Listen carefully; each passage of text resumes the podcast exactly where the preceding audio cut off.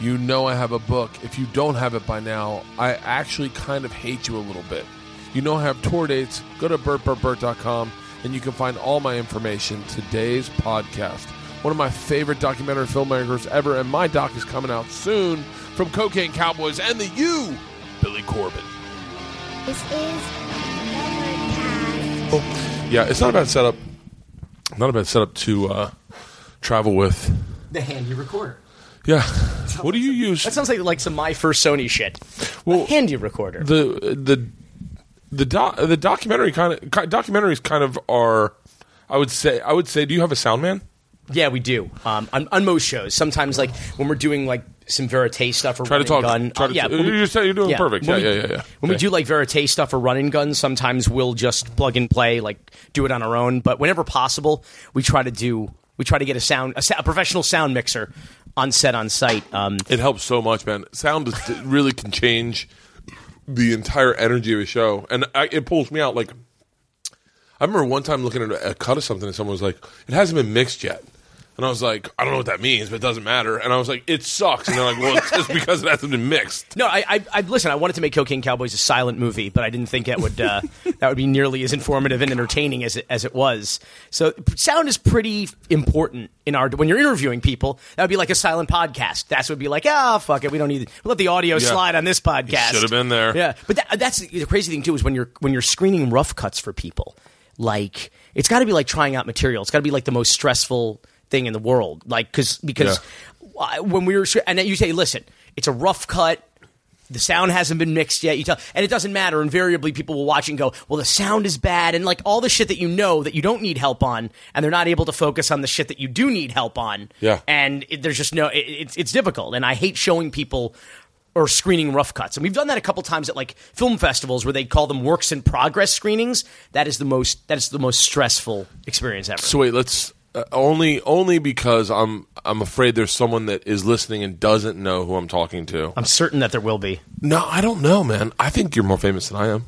I don't think that's true. I think you're sorry. I'm not on the Travel you know Channel. what? I can't. I can't stop. This is the only question I want to ask you that I can't. That I that I will back off from only because it's so out of bad taste. I can't stop wondering how much money you have because I go. Does do you make a lot of money doing documentaries? By the way, it's it's a great question. I'm glad you asked it because there is there is a common misconception that we are rich and famous and in the movie business. We are not. We are not, and we are not. We Really? make we make documentaries. I mean, would you ask a journalist who writes for Rolling Stone, "Oh my God, are you rich?" But you, you wouldn't assume seem, that. You seem like I'm. I'm sitting with Billy Corben. Billy uh, is is. I, I'm going to say, arguably my f- and and and not because you're sitting in the room, but honestly, my favorite, and not only mine, probably Rogan's, probably a number of dudes' favorite documentary filmmaker.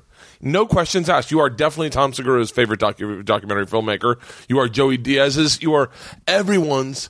Like you made you made the you and the and look. I hate fucking Miami. I Go hate, Canes! but the you is I love. I love. By the way, that we're like here in Seminole country. Yeah. it's kind of appropriate. yeah I think exactly. it's like I, I, every time I go, all I hear in my head is, oh, and I'm like, oh. Hey, did you see the? Oh fuck, I don't have it anymore. Fuck. Um, I did. Uh, never mind. I'll show you later. Anyway, uh, And you were there in the '90s, so you were there in like the hey. The, well, actually, it wasn't the heyday of the rivalry because you were whooping the Canes like no, no, no. We lost my freshman year. We lost to the Canes, uh, and that was the year that Warren Sapp ran That was out. because you were there for like 11 years. I was, but there, that's yeah, forever. I was there during the rivalry, and then not during the rivalry. I was there during wide right and wide left. and all of them in between. I was there when the Canes ran out after they won and dug their hands into the center of the Seminole in the in the middle of the field and dar- and dug a piece of turf out for memor- like I talked to Warren Sapp about that. Warren Sapp, who by the way was not in your film, and he talked about you. He well, I, I did an episode of Bertcast with him, and he talked about me. You. He was like, "Yeah, they weren't going to pay me," and I was like, "I Yeah. was like, I would have done it anyway." But I, well, now I, I, there might might be a bit of um, well, I mean, regret. I think because now the guys who are in it, I think their profile has been considerably raised. Yeah. and you, you can't pay people for interviews like that. You just can't do it. Yeah. you know, I mean, when you're especially when you're interviewing that many people. I mean, and that that the the, the first you we were covering four national championships. So that's a lot of players, a lot of teams, a lot of, and that was that was with three different head coaches too. We didn't even get to 2001, which is what the sequel is, is about that we're shooting now. You're doing the sequel We right just started now? shooting it. Yeah, Sports Illustrated broke it, so I can talk about it a little bit. Damn it, man. The U two, I I guess. wish you would, were a fan of the Seminoles. By the way, for, yeah, for, tho- for those of you keeping score at home, a 30 for 30 score, the Gators zero, FSU zero, Miami too. Did you go to so University far. of Miami? I did. I graduated from the University. What? of I, Miami. by the way, and I'll, I'll say this: what a great! It is a great fucking school. Like it's a beautiful campus. I lo- I liked it. I did a stand up there with Al Jackson. We did a stand up there, and I really enjoyed it. And I I didn't expect to like it at all. the campus is, I mean, it gives you the, the best of both worlds. You're in the midst of, of course, this metropolis, but then you also have this, this kind of, well, it, it, it was a peaceful paradise until two football players raped a 17 year old this week uh, on serious? campus, Pearson uh, dormitory. Yeah. And, um, and they've, been, but un- unlike FSU, they've been arrested and removed from the team. Can I just say? All right. Action was swift. Swift action was taken as as due process takes its course. But um, you know, you really do. It's a lovely little campus in the middle of Coral Gables, and then the second you're outside, you're in the Grove, you're Yeah. in downtown, you're in you're you're in Brickell. But honestly, the value of education there when I attended was not good. It was like a it was like a it was a uh, Kmart quality education at Neiman Marcus prices in those days, back in the late '90s, early early Yeah. zeros. When I was to be to be honest, I mean, now I think the quality of education, as the quality of football declines, the quality of academics increases. I think that, and you always see that with the the the rankings of party schools, right? It's like the, Yeah. the better the football team is doing, the higher you invariably rank on the party school charts. okay, I don't know where to start with you because you have so much. You've done so much shit I like. So I will talk. Oh, my Sorry, no, favorite- we should do this all the time. This is know. so nice. I hope my mom hears this. I've, dude, you are, yeah, and and I'm, and I'm, and, and I'm. I remember me and I want to say me and Brad Ernst met you together at Paul and Young Ron. Yes, and we absolutely. lost our shit. Dude. we lost our shit. Dude, first of all, that was I walked in. I think I came in at eight o'clock in the morning. You guys had been there for like the long haul. I think we you were like drinking. you drinking would be a conservative description of what was a great because when I came in there were like beer bottles on it oh, kind of looks Oh, like your hotel room it looked like you know like your hotel room looks now it looked like that. Yeah. but beer bottles everywhere. Yeah. Every, empty beer bottles on the ground half uh, drank beer bottles on on the counter like top of the the radio studio. And I don't even drink beer but I felt like the peer pressure. I was like I got to drink a bit. Hand, someone hand, you, you, someone handed me a beer and I just sat down and we were like on the and it just got completely out of hand. It was I've been on that show quite a bit. It's the most fun I ever ever had on that show Oh, we. I, I remember we lost our minds. I, I just seen you. I can tell you the seat I was sitting in. There's uh, that. I- That, that, that. By the way, that that's got to be fascinating to hear someone. I remember the seat I was sitting in when I saw the. I said I, thirty for thirty was nothing. When for tho- those of you listening, I don't. If you don't know what thirty for thirty is, like a lot of people don't, and oddly enough, it's my favorite program.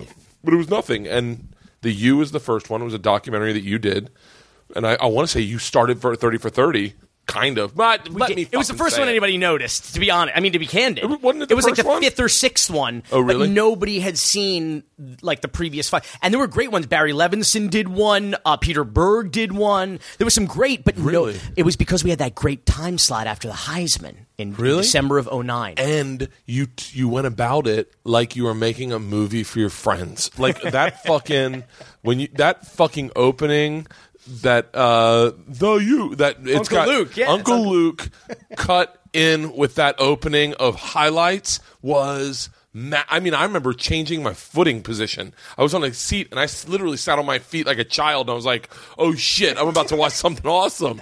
It was fucking great. And then and then and then I'm and then I'm sitting in a fucking hotel room. Cut to like a year later, two years later, I'm sit- I'm sitting in a hotel room and I'm looking for something to watch, and I see Cocaine Cowboys, and I go, "Oh, I'd be into that." Like no, in my head, I don't even know what it is, and then I'm like, "Oh wait, oh shit, that's Billy," and I was like, "Fuck," and then I watched that, I'm like.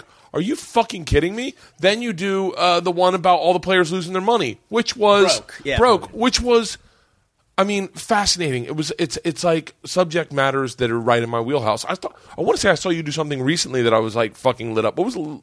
What else? What- tell everyone. Dude, I'm gonna, I'm gonna, I'm gonna quit while I'm ahead. I'm gonna drop mic right now. Are you kidding? This is great. My agent here. my P, my PR man. This is great. Um, well, we just did the Tanning of America: One Nation Under Hip Hop, which was a four-hour doc miniseries for VH1's Rock Doc series. They've done this great Rock Doc series for like 12, 13 years, and it's over now. We we turned out to be we didn't know this at the time, but February was like the swan song, I think, for the Rock Oh, Docs. really? Yeah, everybody's gone from that division, unfortunately. But we spent a lot of time and effort and trouble. We interviewed. Oh, it's this great theory. Here's a theory. Um, Steve Stoute, this guy who, who ran the urban music division of Interscope, he wrote a book called The Tanning of America, and the theory is that the generation of Americans who grew up immersed in hip hop culture, which was Myself. like the predominant American, what was American culture Yeah. from the 80s to the early zeros? It was hip hop. So Yeah. whether it was fashion or whatever it was, um, fashion, music, movies, it was all hip hop uh, influence. So he said that those of us who grew up in that generation, it tanned our mental complexion and led to the election of the first black president. He That- says hip hop culture did more for like civil rights and the relationship between African Americans and white people than anything since like Martin Luther King. I think it. I, th- I think it did, and I think it. I think it did, and I think it didn't. I think it did in the sense that I do agree with that, and I do sometimes. It's the same way, and I'm sure you feel this too. You're Jewish, right? Yes, nobody's perfect. But like, don't, growing up in Miami or growing up in Florida, don't you feel like you have some connection to Cuban culture? Certainly, but also with Uncle Luke growing up, with a lot of hip, Yeah. dirty South stuff. I mean, Yeah. the 808 vibe, that whole scene is, is all Of Miami course. based, and, then Atlanta, and then New Orleans, and and I think I think I have a connection with black culture be, through the music, but I also think that what I have a connection with necessarily isn't black culture, but what I have a connection with is hip hop, which is somewhat uh, braggadocious and violent. And I mean, uh, the hip hop I listen to isn't necessarily a reflection of black culture. and of course your connection to black people via that one year you discovered you were registering classes at FAMU, and you had no idea. Yeah, that was Oh, that I was used to take chicks to FAMU all the time. I used to work for the Safe Escort, so I had to drive people around campus. And I remember every time I saw black chicks and they were waiting for the car, I was like, "Where you guys going?" And they're like, "Just get on Monroe Street." And I was like, "Oh fuck!" I was like, "This is gonna be a long drive." I'm a Tennessee man myself. The waltz, baby, the Yeah. waltz, the Tennessee waltz. So, uh, but that's interesting. So that was the most recent thing you did. and that was the thing. that just premiered, and then we we in March March we started production on the U sequel, um, which I already like. I'm sort of prepared. I mean, listen, I made Cocaine Cowboys 2 hustling with the Godmother, so ain't no shame in this game. I saw that. I saw that one as well. Did I saw that one as well. Yeah. it's a, that's an interesting an interesting diversion from the first, but like. Um, I, I know this is not going to be as good as the first one, and it's not going to be. uh, Dan Le Batard calls the U sports porn, which I think is a pretty good. accurate Yeah. description of that I'll genre. take that. Uh, that's actually yeah. This is a little bit of a of a different ride. I mean, it is. It does go to the 2001 team. That's really. It's the same arc as the first movie. You got this down on its luck team in the shitter. In comes this new coach, rebuilds the thing bigger and better than ever before. Yeah. But that 01 team is not only the greatest college football team of all time, but it might be the greatest NFL team of all time. Who's when you look, dude? Well, first of all, there's 17 first round draft picks. Um, Jeremy Shockey, Whoa. Ed Reed, uh, Phillip Buchanon, Mike Rumph, DJ Williams, Antrel Rolle, Vince Wilfork, Bryant McKinnie. Uh, I mean, do, you have, do, you, do you have tickets to the games? no, go- not, no, I don't have season tickets because because like that's like a total ripoff. The way the way they make you make donations, like you can't just like I want to support the team, I want to get to, so I'll do it piecemeal, and I'll even Yeah. do it StubHub to kind of support the people who bought the tickets that don't want the tickets. Like Yeah. I'll do that. I don't mind that second mar- second hand market. So so um so I, it's like I'm such a horrible interview because I, 'cause I, all I want to do is celebrate you and all the shit you've done. Well, today's a special day. Today, actually, incredibly, is the 35th anniversary of the Dadeland Mall shooting, which you'll remember from the beginning of Cocaine yeah, Cowboys. that's- That's, that was the first public shot in the cocaine war that began really in earnest the the the Cocaine Cowboys era in Miami. So it's 35 years ago today. that is and that is that is the single event that scarred Miami. I would say for Oh, yeah. everyone in Florida. I mean, anyone Oh, yeah. from Ocala to Jacksonville to Tampa said I won't be going to Florida. I won't be going to Miami because of that. It, it, it did. Yeah, July 11th, uh, 1979, right about noontime.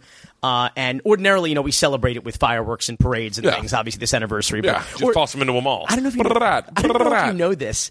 Twice a year, every July 4th and every New Year's, the, the mayor of Miami has a press conference and they do a campaign, an ad campaign with Pitbull, Dale, you know, local, uh, uh, well, hip hop royalty, you know, from Miami. And it's a campaign. It's one bullet ruins the party. It's a print campaign. You see it at like Busta. It is a campaign to inform Miamians of basic physics. That what what goes up must come down, and please do not celebrate these holidays by firing your guns in the air. They have to do this as a Uh, campaign, as a PSA. Fucking, they do that in Chicago too.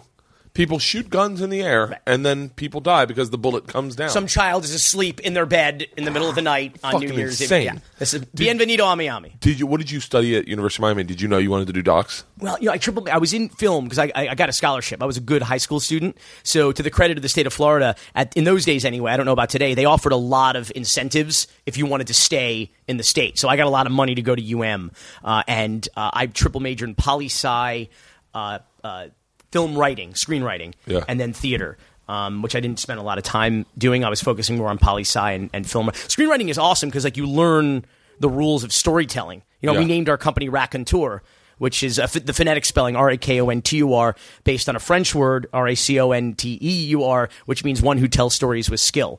Um, and we just left it at Rakontur, and that wasn't like Rakontur Productions or films or documentary because we didn't know because it was right on the cusp of like the early zeros, so we didn't know where technology was going to take us You say we. Who? Who else? my, my producing partners and I, guys I've Yeah. known literally, I mean, we've known each other so long, our parents used to bathe us together. Really? We were sophomores in high school. It was weird. so, so, no, Dave, no, one of the guys, Dave Cypkin, I've known him since nursery school without exaggeration. Um, his wife has a picture of us together at her seventh birthday party. So that's how long I've known Dave. And then Alfred, I met in TV production class in middle school. Really? And, and the, the our teacher in Miami Dade County Public Schools, Miss Spicer, Sheila Spicer, she handed us a key. That was one of my earliest connections to black culture. Was Miss Spicer invited us to her church in in in Overtown, Liberty City, actually one of the black neighborhoods in uh, Miami. Liberty And- City was famous for having a big riot in the late '80s, right? Yeah, well, actually, they were famous for three riots in, Three in the 1980s. Yeah, Yeah. and and we kind of touch upon that well in both Cocaine Cowboys and uh, and the U because like when you think of inner city riots, you think L.A., you think Watts, you think Detroit, but Miami was really ground zero. In the 80s for race riots. In fact, the last one was in 9th, January of 89 during the Super Bowl at Joe Robbie Stadium. Remember the 49ers Yeah. game? So the world's press was here in Miami, and What year? What was just year? burned. January of 89. Miami was just on fire. I remember being in buses going to Joe Robbie Stadium, or no, no, no. It, I, I, I, I forget. I'm trying to remember. The Orange Bowl. Yeah, uh, yeah, going to the Orange Bowl and being in buses and everyone being terrified driving through Miami. Like they're gonna they're gonna roll this bus over. I know what they do. Uh, but it's it's so interesting. So so then you guys, you did your wa- wa- was your first project the U? No, we started this company. Actually, our first company when we were sophomores in high school. Believe it or not, um, we were too young. We were we were we weren't eighteen, so we had to put our dads as like the officers on the subchapter S corporation. we like Oh, shit. incorporated our first company and everything, and and we ran it, but our we weren't old enough to Yeah. legally run it. So our dads became like the president and treasurer and vice president and secretary. And but Alfred and I started that company, and Dave came in, and we just worked our asses off you, on on shorts when we were in school, and then when we were in college. The film program is kind of FSU, by the way. I say this unequivocally, might be the best film school in the country. Uh, I've heard that. I heard that about the theater program as well. It's the fil- the film program is unbelievable. It's like Really? a film conservatory. The the equipment, the curriculum, the staff is just really second to none. They don't advertise it as much because it's a state school, so they can accept a, only a limited number of even in-state and out-of-state people. But they don't want to be as famous as like NYU or USC or AFM, Yeah. so they kind of keep it on the down. But if you are in the know and you're looking for a film school, FSU is virtually second to none. I say that with you know with, without hesitation, being a cane. But UM did not have a good film program, especially in those days when I was in school. And so we wanted to take a leave of absence and do our own project because we were still you know had our company together in college and we wanted to try something. And we heard about a story out of the University of Florida, the Delta Chi fraternity house in the spring of '99. They had a big brother little brother fr- uh, pledge event. And they went out into the Ocala, what the, the, what the national forest out in Yeah, Ocala, yeah. whatever it's called, and they go out there and they do a, a ritual, you know, with a bonfire, whatever the hell they do, and they go back to the house on Frat Row in Gainesville, and they have two strippers come and perform. Then one of the strippers leaves, the other one goes into a private room runs out half naked the next day to a neighboring to the Theta Chi house, claiming she had been raped, and it was all caught on videotape. And the videotape winds up. I'm not going to give you all the spoilers. The videotape winds up in the public record and becomes a cause celeb in Gainesville. I think I, I think I saw this. Yeah, the, and we made a documentary about it called Raw Deal: A Question of Consent that interviews the woman, interviews one of the three fraternity men that were in the room, and incorporates the actual footage. And here's the interesting thing about it. So we hear about it. So I grew up. You said I grew up middle class Jewish kid Yeah. in North Miami Beach. So I say this by way of uh, of explaining that like I grew up with a bunch of guys, you know, like minded guys, came from the, you know similar backgrounds, similar upbringing, socioeconomic uh, status, and everything. So. And a, a lot of your friends, obviously, they go on to FSU, they go on to UF Florida, which Yeah. has the unique distinction of having two notorious ser- serial killers at both of our flagship universities in the state. I Danny remember. I, yeah, I remember when the one Fed was going on in Florida. and Ted Bundy was uh, was at FSU, of Yeah. course, and then uh, Danny Rolling was a nine. That's right. That's your that's your era. Well, That's I- the nineties. right, right before I went to college, and I remember a lot of people that had just left for college that were like a couple years older than me all came home. I remember, petrified. I Oh, yeah. everyone came home and no one did that fall semester because they were like, "Fuck that! They're killing people up there." Yeah, and, and well, Florida was well, it was always like that. It's, it's a small town, so Yeah. you know, and everybody's a stranger in the fall. You know, everybody. Yeah. So your doors are open and people are walking in and out and waving and introducing damn. themselves. It was a it was a it was a horror movie come to life. I without saw fail, this but- footage. I want to say I saw your documentary. Really? I want to say I or I saw the sizzle on your website. So You probably saw, yeah, the first 20 minutes on the way. Yeah, so, Yeah. well, but here, we hear from this guy. So I hear from a friend in the spring of 99. They release the footage. It gets released in the public record. What's happening is there is a backlog of requests at the state attorney's office and the clerk of courts. So they cannot keep up with the demand for this videotape. It's like three hours. There was two camera angles. They had, they had, they had, they, had gotten coverage. That's, And they were all. It was all of them fucking this stripper. Well, it was the whole night, and then leading up, the last hour plus is in the in the private room in the frat house with Yeah. these brothers and with the stripper, and so. We get the footage. We got to hold the footage because what was happening was is that if you were the first person on your block in Gainesville to get the footage, you had a kegger so that everybody could come and see because everybody was waiting to see it. So they'd have parties to watch, as people called it, the rape tape, whatever they whatever they were calling it. And so I hear from a guy who I grew up with, and he uh, we're just chatting, how's school, what's up? He's like, oh, did you hear about this Delta Chi situation? I said, yeah, with the stripper and the party, and she claimed she was raped. Oh yeah. Um, I just saw the, uh, the the footage at a friend's house. Oh, I said, what? How was it? What happened? He's like, I got to tell you, I'm sick to my stomach. What these guys did to this poor woman. He said they hold her down. She's trying to get away. He said, he said, I haven't. He says I've barely been able to sleep and eat for the last three days since I saw it. It is despicable and harrowing, and I don't know how these guys aren't in aren't in jail. And a couple days later, another friend, again, similar dude, same neighborhood. We all Yeah. grew up together. I said, "Oh, I heard about the the Delta Chi footage. Have you seen?" He Goes, "Oh yeah, I just saw it. This lying slut." What a whore. You should see her on the video sucking these guys, doing all. And she cried rape. They should put her in prison for trying to ruin these guys' lives. Really? So I'm thinking, holy shit. Here are similar, reasonable, educated guys Yeah. who watch the same footage and completely disagreed about whether or not they witnessed a rape or a consensual sex act. God dang. And so right away I was like, well, that's a fascinating subject for a documentary. And at the same time, this was the digital revolution. It's kind of cool that we're doing this on a podcast because you remember like post Blair Witch. Like every schmuck with a video camera thought they were a filmmaker, Yeah. and the poor the poor people of Sundance, the entries shot up all of a sudden, quadruple or something, some Yeah. ridiculous number, and they and I'm like, who sits through all this shit, you know? And like, and so I got to say, my, my my bar mitzvah video was scarier than the Blair Witch Project for a while. For a while, I thought the hairdos alone, but I thought like for a while, like everybody's just going to dig out old videos and try to make an indie film, and it kind of happened. So Alfred said to me, we had been shooting on film. We were old school. We were like cutting with styro uh, with, with with with razor blades and Scotch tape. Really? You know, like that's how we went to film school. So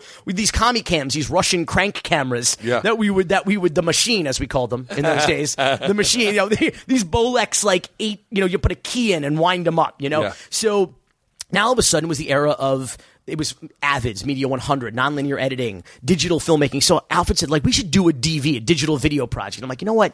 I don't like. It, it's cold. It doesn't feel right. It doesn't have the warmth of film. So even if you're like not an expert, you still sit down and go, well, that don't feel like Mary Poppins, or that don't Yeah, feel like yeah. Scarface. Like you know, it doesn't. So I said, but it's it's kind of synonymous with the coldness of of news footage and TV. So what if we did a doc? We'd never done a doc, but we hadn't even taken a doc class. We were fans of the genre, but I said, well, if you he wanted to, he just he was an early adopter, so he like he always has been. Like Yeah. he wanted to just let's do DV, let's do Final Cut Pro version 1.0, literally. Yeah. He's like, let's try this, and I kind of said, well, the genre to me seems to be, or the technology seems to be best suited to docs. Now you got HD, you got film lenses, Yeah. you can make it look really sexy, and, and we and we do or try to. But those days it was just cold video shit. So it was like. I said, let's do it. He said, let's do digital video. I said, cool, let's do a doc. And then this story, like it was the perfect storm, one, two, three. Yeah. And, and we did, we became, uh, we, we decided to do it in January of 2000. And in January of 2001, we, be, we became the youngest filmmakers in Sundance history a year later with Really? that, with that movie. At that, How, how old were you? we were 22 when we got to Sundance. so we were like 21 when we And so now, do you get? Did you get much? Did you incorporate? Did you hang out with those those guys in the video? Did you incorporate them in the video?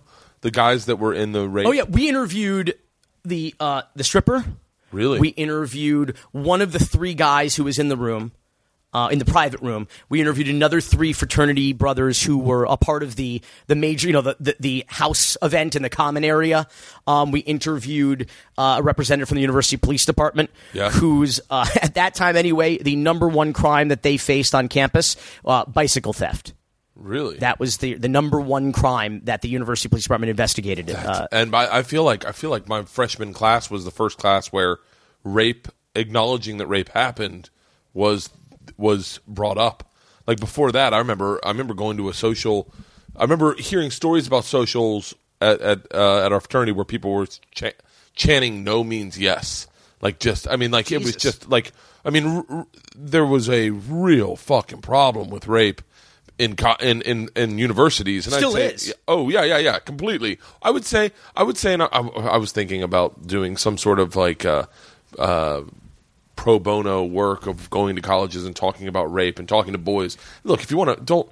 It's like all the focus about rape is like talk to women. Fuck that. Talk to the people doing it. Yeah. Talk to boys. show this movie because this movie opens up a well of discussion like I've never seen. I, I've had Q and A's with this movie. It's the most like fascinating, sometimes depressing, sometimes enlightening experience. I mean, one woman at a Q&A went up to a microphone and said, I've never said this publicly before, but I was a victim of sexual assault on campus several years ago and told her whole story. And, and it just, it kind of opens up this whole discussion, which is a pretty taboo subject, Yeah. which I think is what you're getting at. Nobody really yeah, no acknowledged yeah. it. You no, know? wait. So, so, uh, and without having a spoiler alert, but like, Hmm. what, what was the, what was your summation of this? You, you know what? Honestly, and I'm not saying this just to just to be self promotional because really very few people have seen this movie because it's so graphic. Because the videotape itself is tantamount to a homemade porn movie, and depending on your personal view, either depicts the rape of this woman or or or consensual sex. So you really have to watch it for yourself because it's like.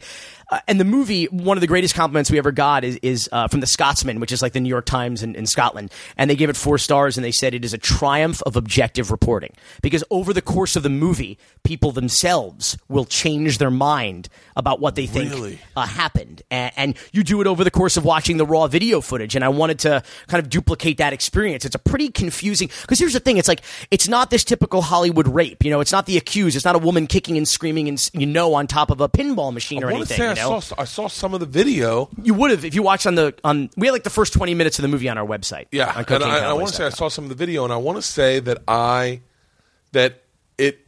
I God, I can't, I can't fucking remember, but I remember thinking there are times where you're like, "Oh, it's fine," then you're like, "Whoa, whoa, whoa, whoa, whoa!" That's enough of a buzz. Yeah. Where I'd pull out, I'd be like, "Ah, I'm done." But then you have the, you have the you have the.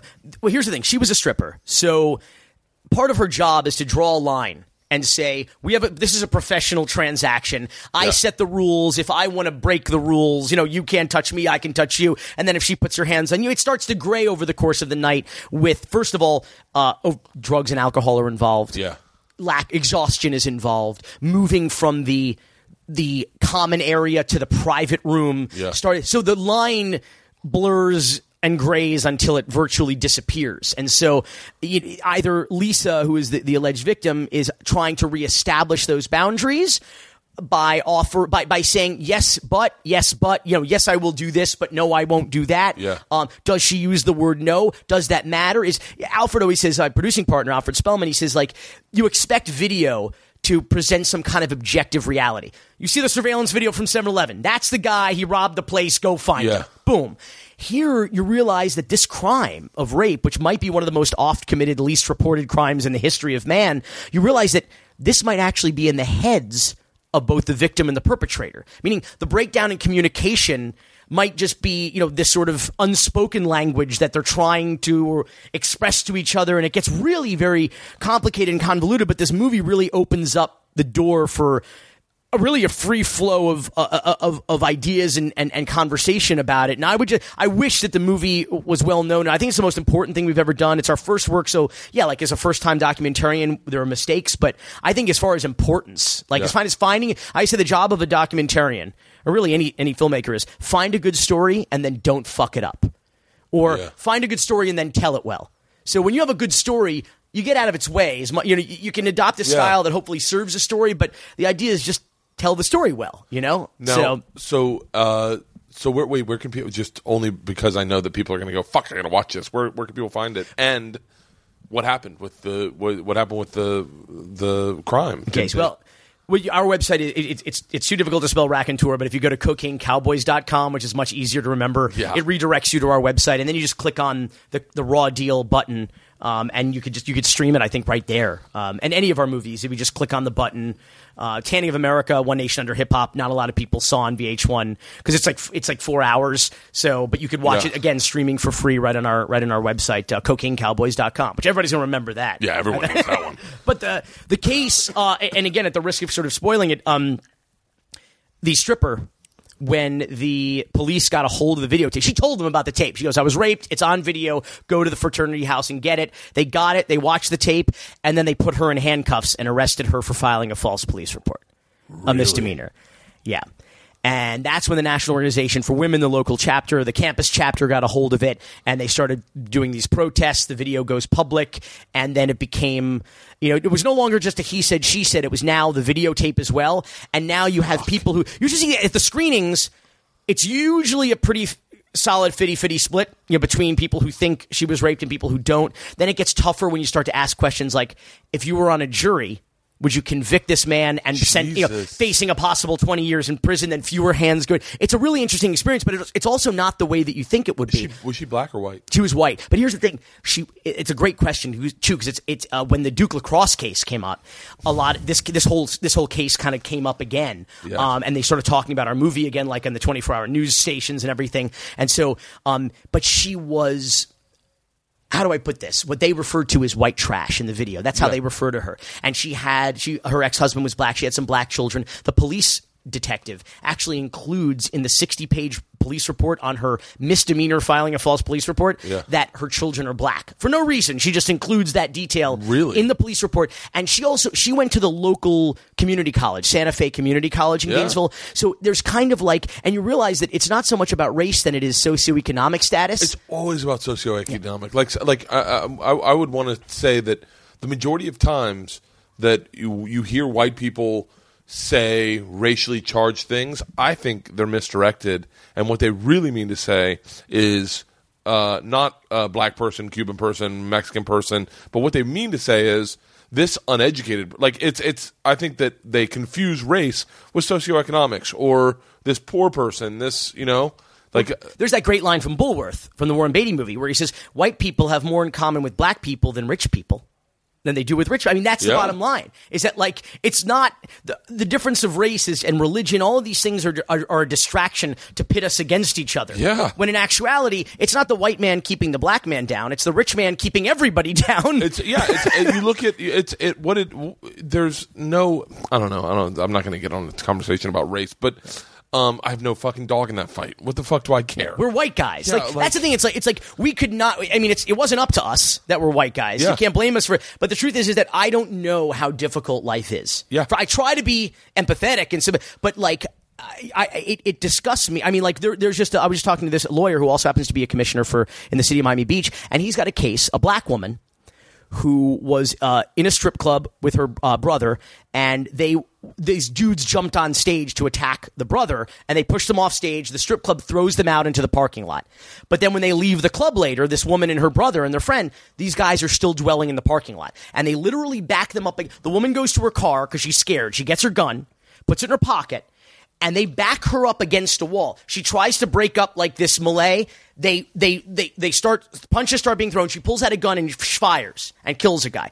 This is what we call in Florida stand your ground. Yeah. This is the law. You may not like it, you might, do, but this is classic textbook stand your ground. If ever there was a stand your ground case, a lot of people I know have exploited it, misused it. This is a stand your ground case. She's a black woman though. She's been in jail for two months now, waiting some sort, you know, waiting trial, waiting. But like, I, it's crazy. But I, I realized I was like, you know what? Stand your ground. Also, it also applies to black people, not Yeah. just when white people shoot black Oh. people, but but you realize that there really are two two completely distinct systems of justice in Oh, this country. completely. I was having drinks with Mo'Nique, who's a comedian, uh, the during the Trayvon Martin thing, and we were at a bar talking with her. I think her husband or her boyfriend. I think it's her husband and her manager. And uh, she's from, she lives in Miami. She was like, "Fuck yeah, I have a gun, and fuck yeah, I like stand your ground." Not to put words in Mo'Nique's mouth, but like the majority of people that live in Florida carry firearms, and they are firm believers in stand your ground. And and you look at the whole Opie and Anthony thing. Anthony had a firearm on him, and he didn't shoot her Yeah. the woman that attacked him. Everyone's like, "Did she really attack him?" I, yeah. There's. Do you have any idea what a sociopath you need to be to be like? I just made this whole fucking thing up. Yeah, Yeah, he was set off by something, so he, you know something obviously happened. He didn't Yeah. just start tweeting out of the clear blue sky. you know? exactly. So, uh, but yeah, that uh, I, my buddy Cowhead always has a gun on hmm. him. Always. You kind of a- have to in Florida. It's amazing. Everyone has a gun on them in Florida. You kind of have to. And, and and if people really understood that, I think we'd all treat each other a lot nicer. a lot Yeah. friendlier too, but that's the thing about Trayvon. It's like every time I'd have a, a conversation with somebody about Trayvon, it was very simple. You just had to use the Matthew McConaughey closing argument from A Time to Kill line. It's like Imagine if that kid was white. Right. It's like why are we having the, like why are we having this conversation? What, what happened? I, I, you know. I didn't take a lot of sides, but I posted a lot of uh, articles about it on, on my Twitter feed, and I, lo- you know, I got I got some flack, got some tweef, you know, some Twitter Yeah. beef with some folks, and I finally just I finally just tweeted at the you know when the when when the trial was over. And by the way, I've sat on a jury, a criminal jury uh, trial in Miami Dade County. I believe that the jurors, with the evidence that they had, Yeah. unfortunately, for better or worse, came to the right legal conclusion. Yeah, yeah. Because the only other witness you understand was shot and killed by George Zimmerman. So Yeah. the evidence that they had was the I think was was consistent unfortunately with the with the verdict that they came to but I finally just tweeted I said listen it's cool if you unfollow me because of my Trayvon tweets Yeah. but if George Zimmerman had unfollowed Trayvon we never would be having this conversation Yeah. so you want to see where, where where shit started it's like he got out of the car If he had unfollowed, oh, yeah, if he had that. Unfollowed him, that. yeah, we would not even be having this conversation. So like that's the but but everybody he's a thug, he's this, he's that. Oh dude, oh my god. So we have a U fan page for the movie. Yeah. We get, came up with this U fan page. This kind of goes back to our kind of obsession with technology. We we we had the first movie page on MySpace. I don't know if you remember MySpace. remember it was a- MySpace. Fuck the, yeah. the lost city of my the social Yeah. media city of MySpace. Um, but we had like one before they had like It's MySpace. Thunderdome, and Dane Cook's running it. Two men enter, one man, Yeah, one man I- leave. It's it's a it's a it's got this old like uh, water world vibe to it. and Dane's Dane is still He's on the a, mariner. He's on a jet ski going. Oh no, yeah, he- the smoker. He's Dennis Hopper. yeah, exactly. That's it. I'm trying to. I remember I got a movie gave me an anxiety attack. But keep going. No, Wait, no. So, well, so we, even before before they did like the channels where there was like MySpace comedy, MySpace music, MySpace Yeah. movies. Even before that, we threw Cocaine Cowboys up on MySpace as we made. So there wasn't such thing as a MySpace movie page, but we made a page for the movie. And the next thing you know, we got a call from Tribeca Film Festival to help us. Uh, for for us to help them with their MySpace page, then it became like a whole thing because all of a sudden, overnightish, we got like thirty thousand followers Yeah. on this or friends or whatever on the, whatever they called them. I don't know the terminology. Is tall a small? I don't know all the corporate technology. friends, followers, Is minions. I don't know. I don't know. I don't speak corporate speak, but um, they um, so we were on, and then we were on Facebook. So we did a, a U Facebook page. The movie wasn't premiering until December of 2009 on ESPN on you know on ESPN right Yeah. after the um, the Heisman ceremony, and then so but in it, we we were in the middle of it in August. So we put the page up in August. Why August? Back to school, baby. Everybody's re-engaging oh, in Oh, yeah. college football. So we throw this UFan page up. The next thing you know, boom, forty-five thousand followers. Now it's like oh, one hundred eighty thousand followers. It's one of the largest and most interactive Canes fan sites, and it was all for the movie to promote the Yeah. movie. And we would do news you can use, like contemporary Canes news, but every once in a while sprinkle in some great classic Kane stuff, promote the movie, of course. Yeah. And we've maintained it. We always joked in case we make a sequel, but hell, we now we're making a sequel. Uh, but but the uh, the point of the story was that one day out when the the Trayvon verdict came, every once in a while I like to troll my own page. Like Yeah. the other day when I when I posted that picture of LeBron's moving truck, like the moving trucks moving his cars, like Yeah. I don't really give a shit. The man's making a life decision. Leave him alone. You know, he's at his he's at his basketball f- camp in Vegas. He's meeting with teams. He's going to do whatever's best for him and his family. Why do we all have to be hanging on this guy's? Meanwhile, Yeah. I'm posting like important stories about the world, but the the biggest post of the day was some, you know, just rampant LeBron speculation. Is uh, is this is what people have to sit around and work? Is your life so boring and miserable Yeah. that this guy taking a dump is like the focal point of your day? Regard, I digress because now he's leaving. now he's going to Cleveland. Is he? Yeah, you while you while you were sleeping, dude. Oh, shut the fuck up. Yeah, breaking news. He's going to Cleveland. It's over. The decision Really? has been. I said uh, a few weeks ago. I was like, everybody relax. What's all this speculation? It's going to be at least a few weeks plus one hour on ESPN before we hear we hear his decision. but he didn't. He just announced it. He had a, he had a very nice, heartfelt letter about, and, everybody knew his story arc. Like I said, find a good story, you know, and tell it well. His story arc had to be going home to Oh, Cleveland. yeah. But he, he was tw- he's 29, so it was really a question of when. I thought I think, but I, I honestly I didn't think it was going to be this quickly. Uh, yeah, I I thought he was going to stick around another couple years. God, but- that's so fucking. Yeah, but LeBron's crazy. going going back to Cleveland. But you know what? Then you have to live in Cleveland. So, well, I think he uh, he grew up in Ohio, right? oh yeah, yeah, yeah. I, I gotta be honest with you. Ohio's the, my favorite state in the entire union. Are you serious? Oh yeah. Have you ever been? ¿Por qué? ¿Por qué Ohio? Oh, it's fucking amazing. I, it's, there's trees everywhere. It feels like you're in the. It feels like you're always like. I, I don't know. We I did it with the crew, my my trip flip crew. We all kind of argued what was our favorite state, and we argued pro and con. And like we're like, well, we all love Montana, but diversity isn't necessarily running rampant in Montana. And if you really want a fun state, you need diversity. I You agree. Need, you Yeah. need gays. You need uh, uh, blacks. You need Yeah. Latinos. I get freaked out when there's too many white people. I can't get like arroz Yeah. con pollo or like café Yeah. con leche. Like- I start to freak out. I'm like, this is cool, but I gotta the go. The food is one note. yeah, I, yeah, like- I can't do the homogenized towns. Yeah, and so we went through all pro and con, everything. We're like, it's Ohio. It's Ohio's our favorite state.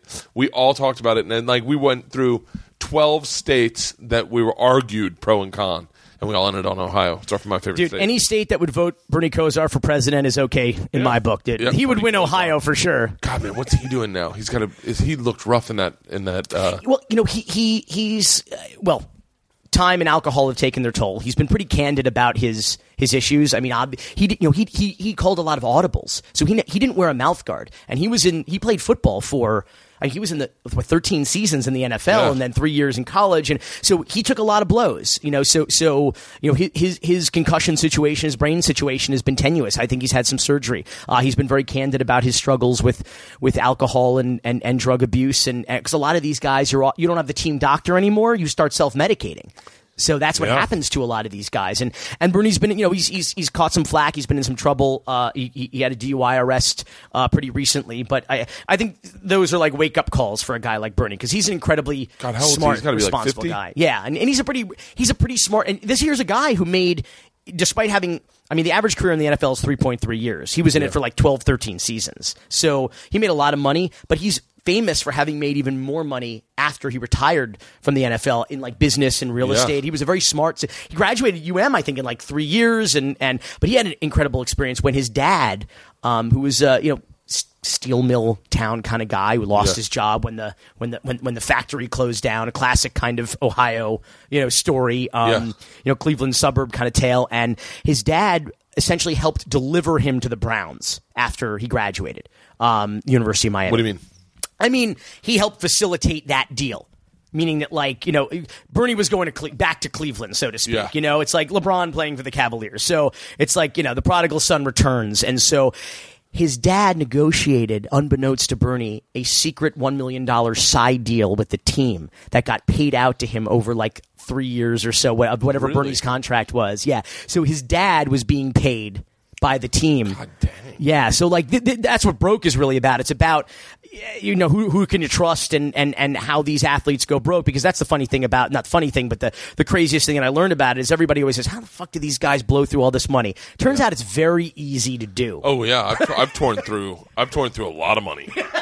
Like I, mean, I remember one point I had. I had, uh, and, and that's why I like that that doc is that it's really easy. I mean, I'm I'm doing it this weekend, but but like I, I remember I my first TV show I was making, which I, I mean, I guess I can. T- I don't. I don't really care, but I was. I, all the money's gone. Yeah. But I had a deal I had a deal with Will Smith that was six figures, and I had a deal at CBS that was six figures, and but I got both those monies at the exact same time, randomly. That's how that worked back then. Is you'd sign a deal, but you wouldn't get the money for like a year. Right. So I got both those monies at the same time, and then I was making Good agent, dude. I was making five grand a week, which ah, God, I thought it was so much money. Now I look back, I'm like, how did I get by? But like, I was making five grand a week. I mean, it's so silly to say, but I was making five grand a week on the X show, and uh, and and then and I was and I was just banking money. But and, TV money isn't getting better. Budgets are getting tighter.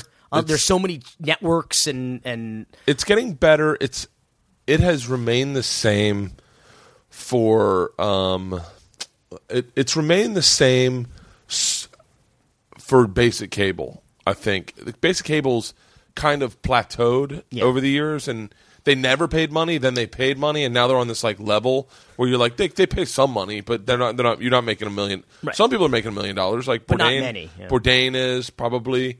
I would say uh, I would. I'm not going to say anyone on my network that is, but I'm sure there are people on my network that are. And but uh, sitcom money fell apart. oh yeah. Sitcom money when my first deal it was like 35 grand an episode was my deal. I did a deal like probably six years ago where I was doing going to test, and you got to make the deal before you go into test. And they were like, they offered me five grand an episode. Am I? I was like, five grand an episode. Like, wait, you guys know that? Like, I remember being like, I would never do that. And this was before Travel Channel, and I was like, I hmm. wouldn't have done that for Travel Channel. I remember I was a kid. I was a child actor, um, eh, so to speak, uh, and and because in Miami in those days, my brother was the athlete in the family. My brother was this little Jewish kid. Everything he did, he picked up a hockey stick. He was ridiculous. He, Yeah. he picked up a basketball. He was ridiculous. He picked up a football, uh, baseball. Just an incredible athlete. I had my first at bat at the North Miami Beach Optimist. Uh, T-ball. I struck out. It's T-ball. You know what T-ball is? The ball's on a Oh, fucking yeah. Oh, stick yeah. right in front of you. Yeah. yeah, swung at it three times. One time I caught T, but that's a strike. Yeah. Okay, I didn't con. I realized my first at bat strikeout in t-ball. Sports was not for me, so I had friends who were actually like on like doing TV commercials because Miami it was like hot back then. Talking about like Miami Vice and catalog modeling and all this shit. That here. Burt Reynolds show. and, and you know, there's all with, kinds with of. that. Remember that Burt Reynolds? He did a he did a show down here, Which show did he? or maybe that? it was in Seminole. He did it. Uh, I'm sure he did a show because he was here. oh He's yeah, a- yeah. Uh, I forget. It was with the him and, a- and a young black kid, and they solved mysteries together. Wait, cop and a half. The movie that was a feature Wait, they but they did a series based also. on that. You're kidding. I want to say they did a series. Cop and a Half was a movie with Burt Reynolds and a little black kid as a uh, you know solving crimes or whatever the hell they did. That's hilarious. so I would fun. love if they. Sp- well, those were the, I was working. It was the '90s in LA that I that I started that I started working because I did a commercial for every fakakta thing you can you can imagine here, That's so. and like you name a product or a category, cereal. Fast food, sandwich meats, toys, and I did a commercial for it in Miami. And then I started to to go. We would, what the, the manager would would fax sides. You'd get sides faxed. You know, they and then you'd put yourself on videotape, like my mom would put me on the video, and we'd send, we'd FedEx the tape, and then they would fly us out Pan Am business class. They were throwing away so much. I always thought this business model is untenable. Like, Yeah. this- Oh. all the money they threw around. I flew out for I flew out first class on uh, on like United when I was 25, 26 to LA, and I remember going like they don't need to fly me first class. Did you even have the gig yet? Like I didn't even have the gig. No, I was going to test or meet producers or I was something. going out to meet with networks. So I, I, it was the same shit for me. And well, I wound up working a lot. I I, I played um, Judd Hirsch's kid on Dear John, a show on NBC. I don't remember that show. Uh, I do. about the divorce, the group of divor- divorce uh, divorcees who were like in a- in a, Really? so I was his son. Ben Savage was his son, and then he got his own show, and then I took over. I was a I was an alcoholic son of Douglas Brackman Jr. on L.A. Law. Or La, Really? La Law, as we used to call it. Um, yeah, it was fun. Like, I, it- my, my mom used to joke. She's like, it's like, and all, all the shows I did were NBC. She's like, it's the network of Billy Corben. I was a little kid. I was, I was on Night Court. I was a patient on Empty Nest. Remember? Yeah. Empty Nest. I was, I, and I, and it was already like towards the end of that show, so it was a big deal. I was like, oh my god, I get to be a patient on Empty Nest because I watched Holy that show. remember all those sitcoms that took place in Miami? Golden Girls, Empty Nest, Nurses. They had like that lineup uh, of shows. So like that was really cool. Um, and I worked a lot as a, as a kid out in LA. My last two years, I, well, I tested for um, a pilot, uh, which I think was at CBS, but then moved networks called Third Rock from the Sun. Me, I was tested with John Lithgow and didn't get didn't get the part. I think I think the better I think the more talented actor uh, certainly got got Joseph Gordon-Levitt. Yeah, yeah. certainly got that part. But so the last two years I'm in LA. Because at some point I was like, it's like being, it's like playing t-ball or doing ballet. You're like, you grow out of it. It's a, you know, you, Yeah. you're like, okay, I'm not doing this anymore. I don't look good in a tutu. Like it's over. You know, I was Yeah. just that was my after school activity. So every year my parents would say to me, uh, and I, I was doing pretty well. We were reinvesting the money, so to speak, but I was doing pretty well. And it was that stupid money, that era of stupid money, and, and in Hollywood. And so my parents would say to me, when you're done, let us know.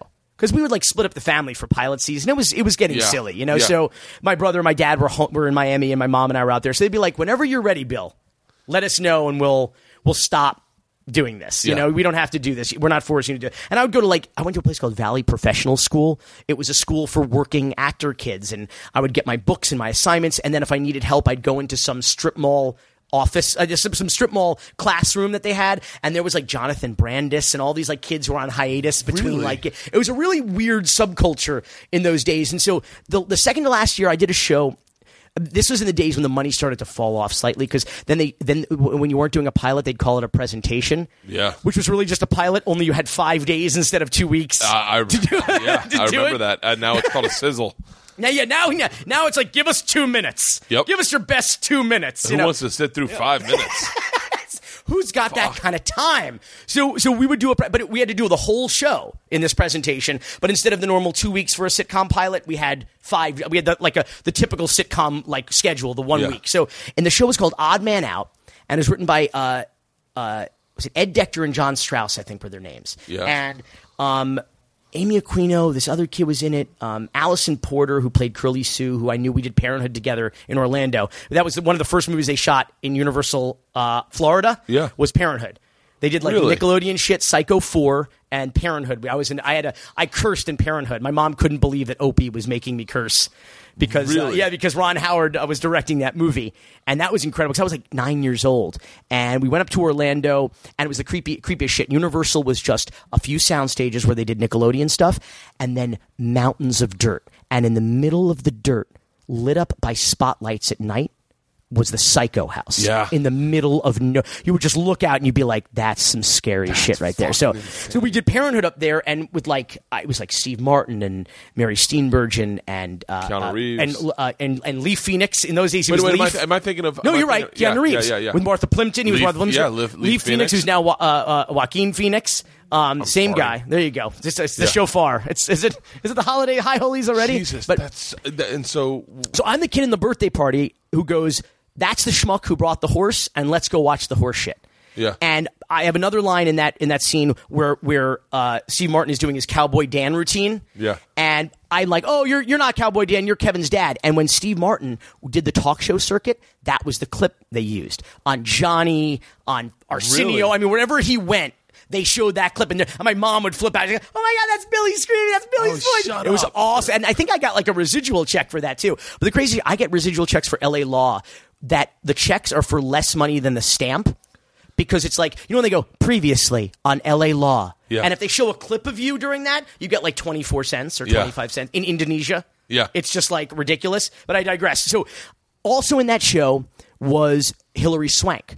She was playing the sister of the lead guy. I'm, I was always I was always the Urkel. I was always the next door neighbor, Yeah. the best friend, the younger brother. That was always that was always yeah. I was Yeah. like or Eddie Haskell. You know, like that was always my my part. So I played the best friend and who had like the hots for all of his sisters. It was like a one- odd man out. It was him, his single mom, and his three sisters, of which Hilary Swank was one of them. So uh, we do the show. It doesn't get picked up. Um, interestingly, many years later, Ed Decter and John Strauss would co-author the script to "There's Something About Mary." Really and this script would get revived and it went to series for 13 episodes with Markie Post, Odd Man Out. All of a sudden, I'm like, that's the show I did like five years ago. Yeah. Now it's it, it was picked up for a season because these guys blew up. You know what Oh, yeah. happens? You blow up and you're really hot. And so, uh, and I think Ed and John wrote that script and then the Farley brothers came in because it's credited like the Farley brothers and then Ed and John. So I feel Oh, like really? they had like a, ro- a cute romantic comedy script that the Farley brothers came and turned into, you know, come in your hair. You know, like that, that was boom. You know, yeah, let, made let me just put in a, a, a sunburnt old lady. yeah. And this Yeah. is and it was huge. It was a Miami, Miami movie, no less. Yeah. They shot it down here, yeah. And and so, uh, long story even longer. The second I, that was when I decided to retire at like age 15 from from from acting, and we come to Miami, and my my manager would still hit me up and be like, "Put yourself on tape, put yourself on tape." So we did it. and they flew me out. And I for this it was a it was a Fox pilot called Reality Check. So this is like 94, 95, right around Okay. there. And I'm already going to high school in Miami like a normal human being. It wasn't a total, it was an arts high school. So it was kind of like fame. A little, Yeah. we danced on cabs and things. It was ridiculous. But, but it was still like I was now home and like it was trying to have like a normal, a normal life. And it was cool. And so, um, they fly me out and like there are and like I'm there for days. Like what's up? Like I'm playing the brother of the lead. Like I'm I'm not an important cast member. So they finally call me in for one last audition because I said I'm going home. Like like like this, you know. If I get it, I get it. If I don't, that's cool too. Um, because after a while, I kept thinking to myself, what is the goal here? We come on every pilot season. I do some usually terrible show, and then I can do a couple guest stints and then like a movie. But you can only do one pilot because they have. They have they have power over you, you know. Yeah. Like they Yeah. have first right of refusal. So if they pick up the show and they want you, you can't be obligated to any other show. So like, and I'm like, well, what was the goal here? The goal would be like, I one of these shows would get picked up. I'd be rich, but I'd be miserable probably. You know what I mean? On one of these ter- terrible shows. So reality check. So I do this. I do this audition, and I go out. My my mom is there. I'm like. Let's go home. And they come out. They go, "You got the part." I've never got. I've never seen that happen before. Like the casting director comes running back out and is like, Yeah. "Okay, you got the part. You got it. And we need you to come down the hall because the entire cast is in a conference room waiting to do the first read through." And I'm like, Oh, "They're waiting yeah. for me." I was like, "I'm the least important character in this script." Like, what? You know what I mean? Like, Yeah. but everybody else is. So I walk down the hall. I walk in the room. Hilary Swank is there.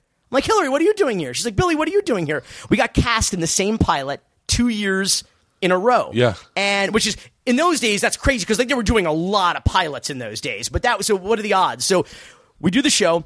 Uh, it was EP'd and written by um, these writers named David Crane and Marta Kauffman. Yeah. And so they did another pilot that year too for another network, NBC, uh, called the Untitled Courteney Cox pilot. Oh, and so, oh, and so, re- Reality Check doesn't get picked up for Oh, Fox. shit. I become the youngest filmmaker at Sundance. Hilary wins two Academy Awards. David Crane and Marta Kauffman's NBC pilot gets a title. It's Friends, Yeah. and the rest is all is all history. That was my last foray as an actor in Hollywood. God. That's fucking. But can you imagine that show gets picked up? It ruins all of our lives, possibly. Oh, yeah. You know, like David Crane and, Marta Kauffman are show running two shows, and you never know how how you can really like Oh, moderate does quality on that. life. Or what happens if that does get picked up? It ruins your life. ruins my. I'd be a millionaire maybe, or a drug addict, or a meth head, or Probably a something. or- yeah. You would, have, you would have never found solace in anything. but you would, might have fucked Hilary Swank, which would have been pretty cool. I would have definitely. I feel like she was already with Rob Lowe's brother, Chad Lowe, at that point. was she? Yeah, they were married very young, and then Speaking divorced. of drug addicts, he yeah, he fell off the map, right? Chad Lowe did Chad Ooh, he? he, yeah, he had a bad cocaine problem. Real, I'm shocked. I'm shocked. dude. I would have loved to have Rob Lowe. Just I, I mean, as a kid, I remember thinking I would love to look like Rob Lowe for one day and just slaughter pussy. Like I always paraphrase that Woody Allen line about uh, uh, uh, about uh, uh, Warren Beatty. I said, "When I die, I want to come back as Leonardo DiCaprio's hands." Like just because like what those hands have touched. Oh, I was and Woody thinking- Allen used to say that about Warren Beatty, like back in the '60s. You know, so 70s. funny. The first thing I thought was you'll just be touching his dick a lot. like that's the first thing I thought. I want to come back. Oh, as the his- Great Gatsby. as his mouth. The Great Gatsby. uh, uh, what um no so so you go from you go from it, you you you seem to be very Florida centric. We told this all out of order. It's like Pulp Fiction know, or something here, like. Jackie Brown. I I'm trying to find some sort of closure. I can. I'm really bad at podcasting. Um, I'm the worst interviewer. ADD so, So you podcast. you do cocaine cowboys. Yeah. By the way, I always wanted to tell you we found a brick of weed in the ocean when we were in, Square grouper, in- baby. Yeah, when we were in high school. Not we. I didn't find it. Someone else found it, but they were selling it, and it's called seaweed. Seaweed. And we were and I Square remember- grouper, yeah, it had a bunch of names, yeah. But everyone was like, "Can you taste the salt water?" And we were like, "Yeah, I totally can," but you couldn't. the, uh, Howard Schnellenberger, the coach from the U, um, who just retired from uh, from FAU, uh, he his son was a model back in those days. So Miami, in like the just like you see it in Scarface, Ocean Drive was just a shithole of retirees. It was efficiencies. You could live there for two hundred dollars a week. Yeah. you could live in these rooms, and it was a lot of people on Social Security on fixed incomes, a lot of Holocaust survivors, old Jews, and it looked just like it did in Scarface. Um, and so ha- Bruce Weber, the photographer, comes to town and goes, "Well, shit." This is beautiful. You know, the guy's a photographer. It's all about comp. It's what you what's in the frame and what's not in the frame. Yeah. And you keep the old people out, and you keep the beautiful Art Deco, and of course this, you know, the sun and the sand and the trees. And he went on top of the Breakwater Hotel and shot what became the Calvin Klein obsession campaign. Remember the black and white little kids half naked? Yeah. That was like scandalous. It was like Yeah. this young naked kid. So one of those kids was Howard Schnellenberger's son. Who was a model. So one morning they show up really early to a shoot behind the Fontainebleau Hotel. And if you've ever been behind the Fontainebleau, all those like that stretch of beach there, there's a broadwalk. There's like this this raised uh, wooden boardwalk thing. And uh, they so they went out there one morning, like right at the break of dawn. The sun's coming up over the Atlantic, and what should wash ashore but a bale of marijuana. It's 40 pounds of pot, uh, seaweed or square grouper. And they dragged it and kept it under the, the staircase of the, of the broadwalk and then took it home. Really? Yeah, it was like, uh, uh, Howard Schnellenberger's wife, Be- Beverly, told me that. She's like, oh, I saw your documentary, Square Grouper, The Godfathers of Ganja. I was like, oh, really? And she's like, yeah. And she says, we have a Square Grouper story in the family. And that was the, it's, it's it's so fascinating. But that yeah, that was like a real thing. So wait, how did you? How do you? How do you begin researching for a project like that? Like, do you does someone come to you with the story and go, you breathe deep in through your nose, out through your mouth. "Is that No, I'm just kidding. That's a, that's a funny thing about me is like my friends call me up for like my I was notorious in high school. Um, you know, we'd be sitting around, people would be smoking weed. I was I'm in the high school in the mid '90s, so it's like well, weed's the perennial, but then it was it was the cyclical trend of psychedelics came around again. Yeah. People were doing shrooms and acid, uh, ecstasy. I guess kind of brought that on because ecstasy was the new drug at the time. Yeah. But then everybody was trying the '60s shit all over again, uh, and cocaine had kind of fallen off in the '90s. And in high school, nobody had money for for cocaine anyway. But I was notorious. So we'd be sitting around, and people would be smoking, and they would pass the joint over me because I didn't smoke. I didn't even start drinking until I was 21, much to my uh, to the chagrin of my roommate at the University of Miami dorms. Uh, but he he drank enough. Lee drank enough for us for like both of us. Yeah. our freshman our freshman year, and um, I have never done drugs. I've never even taken a hit off a joint. I drink. I, I mean, I'm, I'm, Yeah. I'm making up for lost time when I started drinking at 21. But like, I and my friends are calling me up like, "What the hell do you know about cocaine? Like, what what are you doing all these drug movies for?" It's like you've never done drugs Yeah. uh, before, and I'm like, "Well, it's a, you know, I try to tell a good story. It really doesn't matter." But and like, it's a story that's indicative of South Florida. and that was it. We grew up with it. That's Yeah. really the answer to your question. Is like I grew up sitting at the dinner table while mom's that you know that awful feeling on a weeknight when mom's making dinner, the sun's going down, you're doing homework, you're like, shit, I'm now closer to school than I am away from. You know, you're like Yeah. that horrible feeling like mom's steaming vegetables or making dinner or pasta, and like I'm just sitting there. And the news, the local news is on at 5 p.m. And these are the stories that we grew up with, like all that news footage you see in Cocaine Cowboys. That was our childhood. And then when we started to do the research for Cocaine Cowboys, and I, we, I'm watching all that news footage like together. And you know, not just one night, you know, one night, uh, uh, uh, uh, or one or one day a week, and on and on and on. But like, I'm watching it all together, and it's like, I called my mom up and I was like, "What the fuck were you thinking raising children in Miami in the 1980s?" That- It's a very honest question. It's a very valid question. like Miami was scary. It was scary. It really was. And and and the thing was, it started with the drug crime, but then crime just exploded everywhere. You know, like smash and grabs and carjacking. So it just became like German a criminal. tourists. Oh, the German tourists in the nineties. That was a big. It started with the suns. They put the they would put the suns on street signs so that tourists would know what exits to get off of. If it had if it didn't have a sun on it, like exit at your own peril. Are they you serious? They started taking the back in the day. You remember, uh, rental cars had the bumper stickers. They started taking bumper stickers off of the rental cars so that people, criminals, would have a tougher time IDing tourists in rental cars. Now, now you just look at if it's from Manatee County. We call them manatees. We know that we usually know that they're that Yeah. they're tourists. But Miami was a pretty a legitimately da- well. You think about it in the early 1980s, right when when when Time Magazine did their Paradise Lost cover in 1981.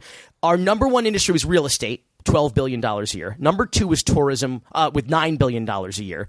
Drugs was like a 12 13 billion dollar a year business.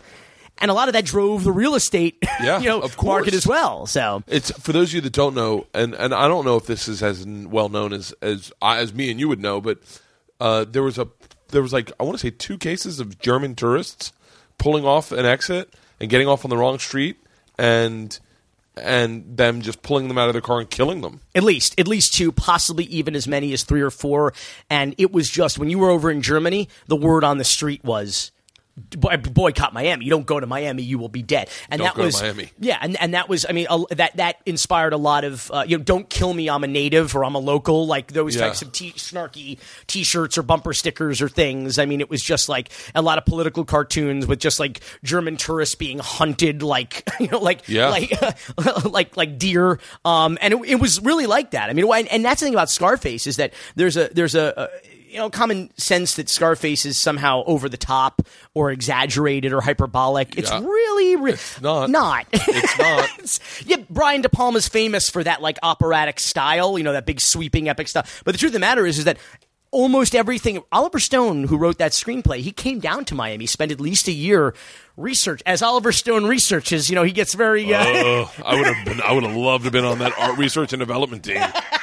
I bet that was a fucking blast. it was. Holy Well, shit! it reminds me of um, you know, we have a, a studio down here, a recording studio called Criteria Studios, where for people who don't know, almost every major record that you can think of, like famous all-time record, we're in the hard rock, so it's appropriate, was recorded, mixed, mastered in part, at least in part, at Criteria. Really? Saturday Night Fever, Fleetwood Mac, Allman Brothers, CSN, uh, the piano, the upright piano from the Layla solo Yeah. is still there right now in North Really? Miami as we speak. Yes, and so they would, and the artists loved it down here. Um, really, I think Clapton was the first guy who came down here. He was just out of rehab. He went. Um, and stayed at a house. What was it? 457 Ocean was that the name? Because that's he named the album after the house that he lived at Yeah. in Golden Beach, with a picture of him. People's tourists still go there to take pictures because he's standing out front of the house in Golden Beach that he rented while he did this album. place I would go after dude. They, rehab. they, they wrote Hotel California in Miami Beach in a rented house in Miami Beach. Really? Oh yeah, in, in their bathrobes, they they holed themselves up in the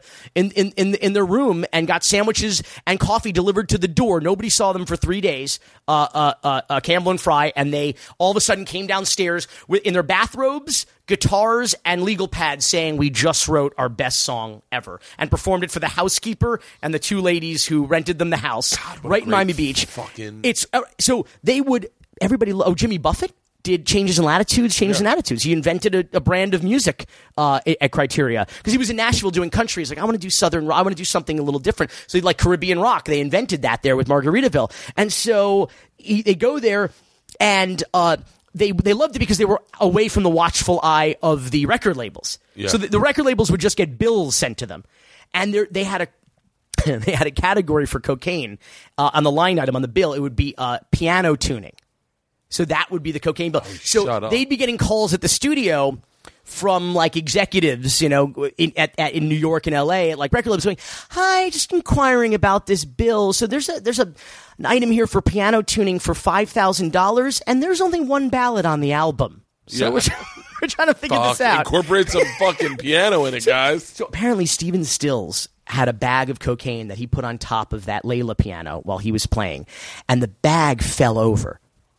And it landed on the keys in a puff of smoke. So he gathered up as much as he could, but like for the next several months, the engineers would take straws and poke them through the keys on the piano, and would just snort. And they got mostly dust, so they were all fucked up. But like Yeah. they would be snorting cocaine from between the keys of the piano uh, at, at Criteria Studio, and it's still there. The piano is, is still there to this day. So so uh, so I, I don't think you answered my question. No, probably not. How do you get the guys to tell you the story for Cocaine Cowboy? Oh, you hadn't asked that question yet, Did but that's a good that? question. No, yeah. that's How a good you- question. Uh, well, you know, just like any like Miami, it's the same thing with Square Grouper. It's like uh, my favorite pastime of mine is Miami. Is like you go to just the diviest dive. I don't like the South Beach clubs. I go to Yeah. the, the skeeziest dive bars that I can find.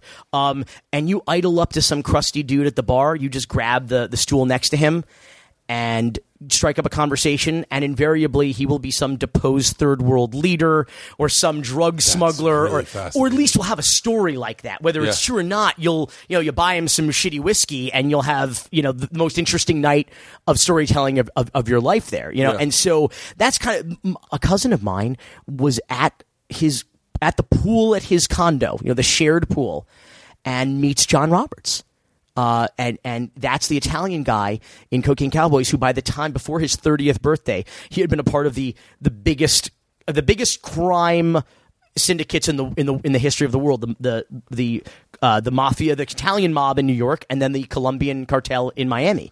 Uh, that so so we were like We'd like to interview him. And then through him, we met Mickey Munday, who was the smuggler. And we started to get these archetypes. So here's the wholesaler. Here's a smuggler.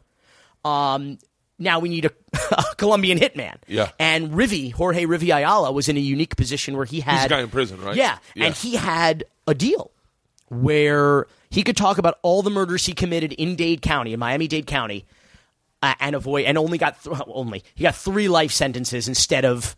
The de- instead of the death penalty, and he couldn't talk about murders in other places because there's no statute of limitations. But he could tell us, oh, and he has an impeccable memory. You might remember, like in the movie, he's like he remembers sights, sounds, smells, what cars they drove, what caliber of weapon everybody used, Yeah. who shot who first, in what order. It's really rather extraordinary, and he's such an unassuming character. He's such a, a laid back guy that I, and, and, he, and he whispers. I don't know if it's a, a force of habit he picked up in prison, but he whispers, and so when someone whispers, you have to lean in closer to them in order to hear them. And so I would realize I'm like centimeters away from this man who is a murderer of women and children. and God. yeah, and, and he, but here's the thing: he saw himself a, as a mercenary. He was a gun for hire. He said, and I was only going after people that if I didn't kill them first, they were going to kill me or my boss who was paying me to protect her Yeah. Yeah, the godmother, La Madrina, uh, Griselda Blanco, and so he he saw himself. He wasn't a bloodthirsty murderer who got off on killing people. He was a soldier, just like. In fact, when he came to America when he was 11 years old, uh, he came to his, his dad was living in Chicago, working for General Motors, and he moves from. He actually he came through customs in MIA. That's how he first entered America, and then went to O'Hare in Chicago. And he comes into America, and the customs guys, oh, little George, little Jorge, um, stamping his passport, and says, oh, uh, little George, what do you want to do here in America? He goes, I want to kill people. And the guy laughs. He goes, What do you mean? He goes, I want to go to Vietnam for America and kill people for America. Protect America. Holy and they shit. laughed and tussled his hair and stamped his passport and sent George on his way to kill people.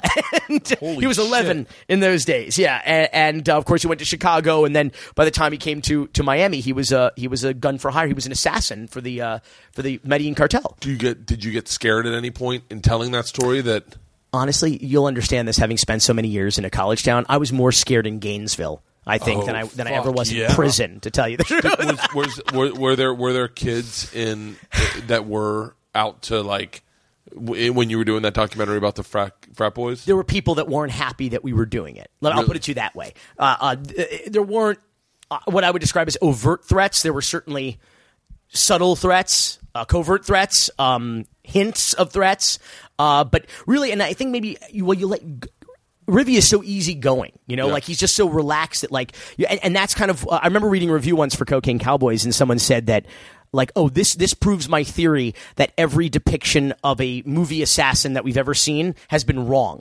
Because like Yeah. here's this guy who like throws that all on its head, you know, and and and that's what's so interesting about him. He's just sort of a normal guy, and but he is this he is this murderer. Um, and, and uh, I'll never forget. So that movie, our first movie, Raw Deal: A Question of Consent, it, it got locked up in some litigation with a company called Artisan.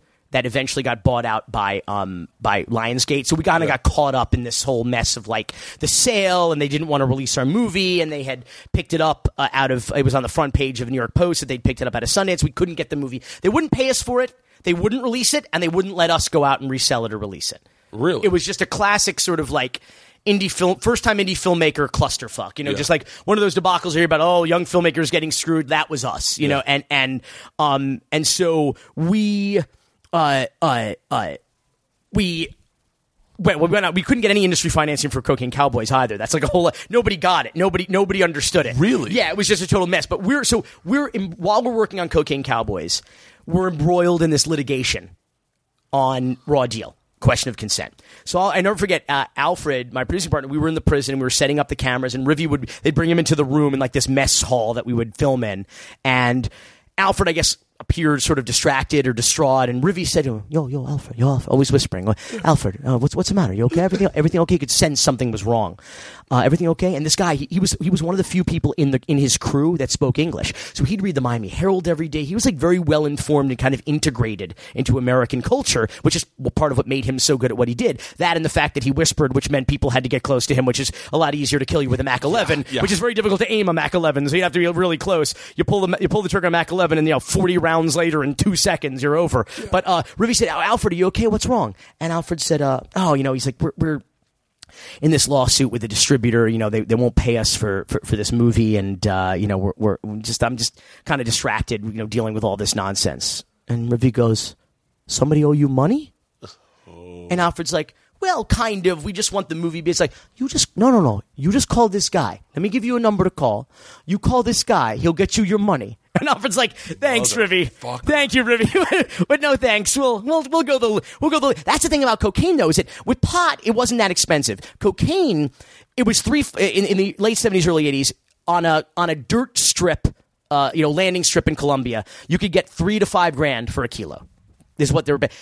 When you got to America in those days, it was fifty thousand dollars. So the risk and the reward was in the transport, was in the smuggling. So that's when the Colombians were like, "What the hell are we selling it for five grand when we could get when we could get 50. 50 for right we'll pay some schmuck three grand a kilo to transport it for us and give it back to us like from apple apple's factory to the apple store you know like we'll Yeah. just start setting up our own wholesale operations around the country and they, it's really an ingenious kind of business just like a cnbc story Yeah. which is why i think they show the documentary on cnbc now because it's such a, an incredible like business success story and to boot they were marketing a product that was illegal and still made it a multi-billion dollar uh, a business. But these guys, these guys, um, they just uh, I, I don't even remember where I was. I was I was honestly going with this story. I just started. we just I don't know either. I, yeah, yeah, yeah. I, well, I can listen to you talk talking. forever. I, it's, you, you, you really do. You really do own the title Raconteur. Raconteur. How do you say it? raconteur. Raconteur. You are a raconteur. I guess. that's a great. See, see, I, I that's why I love. I love you and Joe. Uh, uh, and Coco, because like, and by the way, I love Gilbert. I love to watch, you know, Yeah. a fucking assassin just go up there, you know, line him up and just like knock him down. I love. I'm a kind of an old school guy, so I like those that style. But to watch you guys go up and work the way that you do and tell stories and like not just like set up punchlines, set up punchline, but to watch you guys work is like it's a it's a it's a privilege because Oh, like because thanks. you guys because it's like it's work. You go up there and you tell stories and they're hilarious stories, but it's not just what you know your sort of stereotypical perception of stand-up comedy is. It's interesting. Thank you. Uh, But I like. It's so funny. But I like. I lo- like. We just did a documentary about me that is yet to come out. That it's been. It's been a little bit of a headache for the filmmakers and for myself, trying to get people to look at it, trying to get a place for it to land, and then we were like, just fuck it. We're just gonna. Just gonna put it out and, and on the internet, or I, I forget what we're doing right now. It- Louis C.K. model. He was pretty revolutionary. well, it's, when he yeah, but that, yeah, but that you know, you get, there's a, you, it's really hard to make your money back that way. almost impossible. Yeah, and so, and so, but we, and we don't have no any money. We have money in it. Uh, it's cost more money than we expected it to cost. Always What does. fuck is this? Oh, it's for ice. I was like, um, it's half but a uh, straw. but we're just going to release it at film festivals, and then all the people that paid for it on Kickstarter give them their copy, and and then just it's like there's a timeline, I guess. Netflix. Yeah, well, they got a good licensing fee from Netflix. Yeah, but uh, but I should probably have the guys talk to you. You've done this before, but I but it's uh, the process of of making a documentary. You think it's going to be easy? It's a fucking nightmare. It is. It is not. You think it's just like it's like doing a podcast. It's like you think it's going to be a lot easier. Like I've tried a million times to do the Bill Burr model where you just speak into the mic. I sound like a fucking lunatic. Inevitably, I turn, I turn onto some subject that is not fair and it's one sided. It's me. I'm like a fucking moron. So I like go back and I, I watch all your docs and I'm like, damn it! Like you really do a great job. Are you what is so? What? Tell me what's in the in the in in the books for you for 2014, 15. So, first things first, the U Part Two, which I'm guessing is not going to be called the U Two, because I'm sure Bono and the Edge would have a problem with that. So, and and I realized we had ESPN. Um, title is a bit above my pay grade. You know. Kind Oh, of- yeah? What did Alfred say? Alfred says he's like he's like a relationship with Hollywood. I think it was it was it was uh, Hemingway who said you like you go to the Nevada California border. You throw your script over, they throw a satchel of money over, and you go your separate Yeah. ways, kind of a thing. Um, so we we've done that for a while too, where we've had um, uh, licensed uh, people have licensed the dramatic adaptation rights to our docs. Alfred says he, he, he says he he wants to be like the John Grisham or Stephen King of uh, of of documentaries, where they where all of our movies at least get option, you know, for some Yeah. for some kind of dramatic treatment. And we've gone along for the ride for a while, but now we're getting more creatively involved. I think we're gonna we're gonna adapt Cocaine Cowboys ourselves dramatically. Oh, that would be fucking awesome. Yeah, which I think is just you know we we we've been in the back seat going along with the big James boys. Franco. while, so. I want to see James Franco one of those Ocala rednecks. Oh, He kind of already did that in Spring Breakers, but he, Oh, it was, did he? Well, that was Oh, yeah, yeah, yeah, St. Petersburg. He was a St. Petersburg, you know, white and dude who thought he was black, basically. riffraff. Yeah, he was. The, yeah, that's right. That- Yeah. yeah. That was that was he, he ripped off his shtick. Yeah, but he was did. pretty. I thought he was pretty brilliant in that. I didn't see it. Spring Breakers, I got to tell you, is probably of the last ten years one of my favorite Florida movies. Really? Yeah, it's just like it just reeks Florida to me. It's yeah, you, gotta you got to check I it. gotta It's it's it's and a lot of people hate it. You know, it's like it because because it's very kind of stream of consciousness. But I think of all these movies that try to like say, oh, it captures this generation, this like social media EDM who gives a shit generation. I think this movie really really accomplishes Really? that. I think Harmony Korine did like a tremendous job. Uh, w- with it, I, and I really I don't want to talk it up too much because you know low, you know you'll, you'll be pleasantly Korine- surprised with low expectations. Korine but- did my one of my. f- Uh, by the way, uh, my favorite pitch that I've ever heard.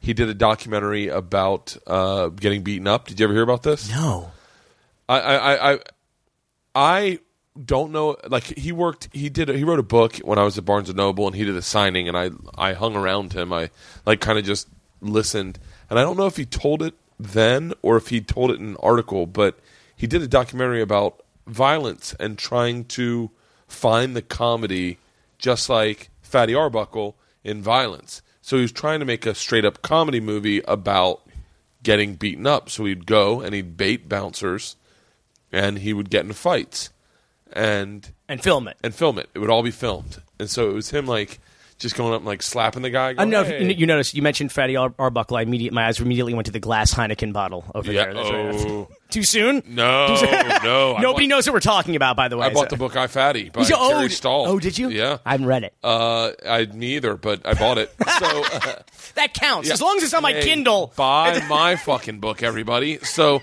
go to bertbertbert.com and buy my book, Life of the Party. And Bert doesn't care if you read it. Just buy it. shitting it for all I care. the uh, but um, and so- and he was saying, and someone was saying, and I, I, I can't remember. I, like I said, I'm my memory is a little sketchy about this, but I remember the fact was someone was like, "Oh my god!" So he'd go up to a bouncer and like slap him, and be like, "Hey boys, how you guys doing tonight?" And then they'd beat the shit out of him, and he'd try to make it comical. And someone said, "So how is that going?" And he said, "Well, I highly underestimated how long a fight lasts when one of the participants can't fight." And he's like, they're really quick, and so I have about eight minutes of footage, and I've been up, beat up like ten times. And he's like, and they snapped his fucking leg, like they put him in the hospital, like he got beat the fuck up. Like if you slap a bouncer in New York, I think it was, I want to say, I, and by the way, I don't know where I'm getting any of this information other than the fact that I have it, so it must have been transpired, like given to me. Somehow. But, what- but, what- but what is going on in the mind of this man that he would do this repeatedly? Is the other thing. Like once you've done it once, twice, three times, He was like trying to do a documentary about getting beaten up, and and and, and I want to say this is before Jackass. So now you look at it and you go, he was on the right, in, the- in the right. He was in the pocket. ahead of his time. This guy. He was ahead of his time. But uh, but yeah, I've been a big big fan. So of he's at scores. Did something happen specifically at scores? Uh, the bouncer put his leg on the curb Oh and snapped his shin. Oh. Oh, I, and I, by the way, don't know where I'm getting this information, but other than the fact that I have it and I couldn't have dreamt it, so. And I've just been watching that Willis McGahee. Yeah, and you remember Willis's uh, uh, injury? That was like one of the worst injuries Oh, ever. yeah, yeah, 2000 end of the 2002 season was 2003. That Fiesta Bowl, I think, is is, is what it was. motherfucker. That Ohio State game where they got robbed. Oh, Robbed No, at the so, end. So, so what? What is on the plan? Okay, so well, the, well, first and foremost, it's the U sequel, um, which is really the like I said, the same arc as the first movie is kind of the rise and fall leading up to that 2001 and arguably 2002 national championship, Yeah. depending, you know, because at least for five or six or seven seconds they were in the national championships uh, that year before Ohio State, uh, and Terry Porter, that flag, that late flag, took it away, um, and uh, so that's first. Um, we're also uh, we're working on two other Cocaine Cowboys documentaries. So it's now it's just kind of we're not we're not putting numbers anymore. We just released Cocaine Cowboys Reloaded, which is on Netflix streaming, which is a wholesale re-edit of the first movie from scratch. Because when we were first making the movie, we had so much footage, and so mu- much of it was was good. And we wound up cutting shit out that was arguably just as good, if not better, than what made the final cut. That's usually you edit. I'm putting the best shit in, but you also have to tell a story. You know that has Yeah. an arc that has a beginning, middle, and end. So like we had to make some really hard decisions strictly for time, not quality, just for time. So this enabled us to say, "Fuck it, let's not worry about running time." We we completely re-edited the movie. And it's a wild experiment, but if you like the first one, and you, because I know people who've seen the first one like 30, 40, I've 50 seen it a few times. Yeah. I bought it on. I bought it in hotels a few times. Are you serious? Oh yeah, God of course. bless your heart. I- I fucking- I, love it. I love. I love the movie because I feel like I don't know. I think I, I don't know. I like all your stuff because I feel like I grew up with it. So like I feel like it's it, it's almost like a little bit of a blanket. Like I watch it and I go, oh yeah, yeah, yeah, I remember that. I know when he talks about digging a hole in his backyard to bury money or whatever. I'm like, I know what his backyard. I know that grass. I know that it's not sod. I know. I know what that looks like. So I really get it. I don't. I mean, I, well, they're all stories from our childhood so far. You know, Yeah. they really are. Tanning of America is like the entire pop. I, I, when I was thinking about Tanning of America, I was like, well, shit. I grew up this white middle class kid in North Miami Beach, but my my Johnny Carson was Arsenio. My Saturday Night Live was in Living Color. Yeah. I, I grew up listening to Run DMC, and then when Do the Right Thing came out, I was listening to Public Enemy because I was a film buff. So like that Dude, dictated my. when I I can tell you, I I remember uh, Two Live Crew driving down, um, driving I, driving down to school. I was probably a I want to say like a sophomore or a junior, but I know w- the street I was driving down listening to Which sophomore or junior year was that for you? My- that's high school. So, yeah, just just one, just one. And that fucking, I by by the time I got to college, it was all about OutKast. I was fucking obsessed with OutKast and They were Swab huge, dude. House, and I my buddy Miles is my well all, all our Miles Mosley. Th- this is a interesting story. Miles Mosley is one of one of my best friends. Um, I, I, I say that weirdly because I'm I don't talk to him a lot. I'm having an issue with how I handle friends because I don't really talk to anybody anymore. I feel like I don't talk to anybody. I sit in a hotel room. My phone has like 20 messages, and I don't I don't respond to anyone. I know. I was trying to find you today. Oh, I was alligator wrestling just to kill time. Nightmare. I'm a Yeah. nightmare. And I, I, did- I, I went with the witch doctor and we blessed the Anna Nicole Smith suite and everything. They have to do that twice a week. Oh, yeah. They, they get rid of the demons oh, out of Six there. and- o'clock? Are you fucking kidding me? oh, you had to oh, work, dude. For real. I know. I just it's a matter of time to start drinking. Is there an early show? Yeah, two shows. Oh, Fuck, I think eight and. Please tell me it's not at seven. No, they can't be. Not on a fr- what is it? Friday night? Yeah, it's got to Although who eight. the hell knows? It's got to be eight and ten. I don't know. You never know. You never know with the the Indians. It's tough because like you know they say like the, the house always wins in a casino. Yeah. But I feel like the Indian casinos, it's the one they're, the- they're the one casinos where the house never wins because like no matter how much money you lose here, we still rape their women and stole their country. Yeah. So like the least you could do is drop some change at the you know, the one armed bandit. Call it reparations. I mean whatever God, you want. I got in so much trouble the, my first time here. Uh, I'm not sharing that story. I, Oh so- my God! Really? You're gonna tease that? and then you're, no, well, have a okay, drink, dude. Fuck it. I uh, there was a group of black chicks on the side that I was having a lot of fun with, and then a group of Puerto Rican chicks on the other side of the stage. I was fucking around with both of them, and I was having a blast. and uh, and I said, I said, let me let me buy you ladies a shot.